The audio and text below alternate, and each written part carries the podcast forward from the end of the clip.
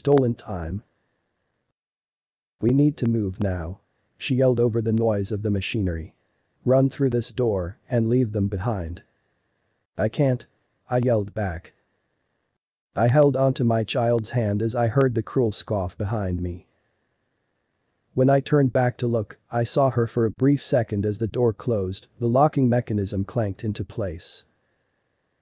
My daughter held my hand firmly for a moment, but soon I felt nothing in my hand. When I looked down, she was gone, and there was silence. I was alone now, alone on the floor of an old hotel. My heart did not feel grief or sorrow, it was the first to forget about things that did not happen. I had a child, a child I don't remember having. The woman had left me, a woman who mothered that child.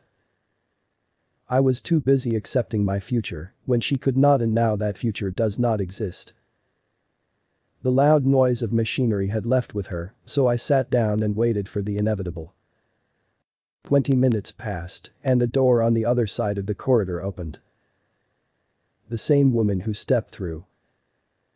She was beautiful and her eyes held so much promise. I had seen it so many times, yet I still felt there could be something more inside of her. Uh, excuse me, she asked seeing me sit so despondently against the wall. But where am I? There isn't supposed to be a. I'm sorry, but I don't know, I told her, cutting her speech off immediately. Listen, you can try that door down there and maybe get out of here, but I have been stuck here for a while. Why can't you leave, she asked me. I have been wondering if I should.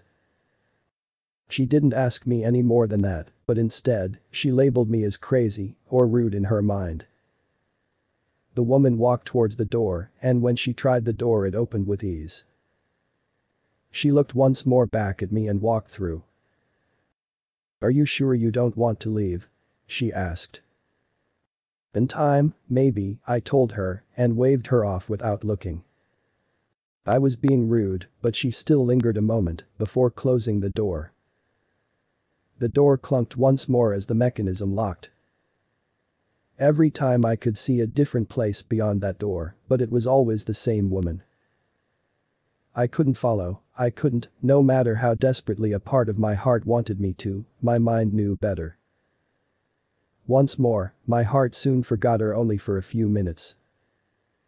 The other door opened once more, the woman returned, and I replied to her the same. I wanted to make her pass by quicker, but there was no other. A longer gap before she returned, but I kept my words the same. I didn't need this pain, I didn't. Eventually, it happened. Something changed within me, and the building changed as well. I never thought something like this would happen, but I believed it was just me ready to move on to something else to actually walk through the door alone. Instead, I was in a new hotel floor corridor. However, when the door opened on the other side a different woman walked through. My heart, however, did the same leaps and jumps. I couldn't help but scolded angrily, but the hope inside me made me think differently. Uh, hi, she waved. Do you know the way to, uh, number?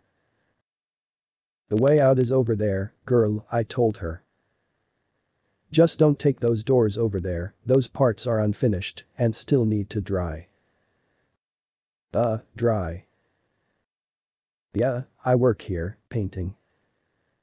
Right, well, I will leave you to it then. She walked past me and through the door, closing it without a second thought and I relaxed back against the wall. Why did I say that? I should have talked to her, I should have told her my name at least. How would I have done that? There are many ways that I could say these things, and I'm not ready to start over again. I have done this so many times now, I am growing tired. What if she is the right one? What if I am giving up when I am, are near the end? Because I don't want to die trying. I want to die alone or with someone. I won't die trying, I will die losing or winning. I don't much like the first option, but I guess I will try. Don't, a voice next to me whispered.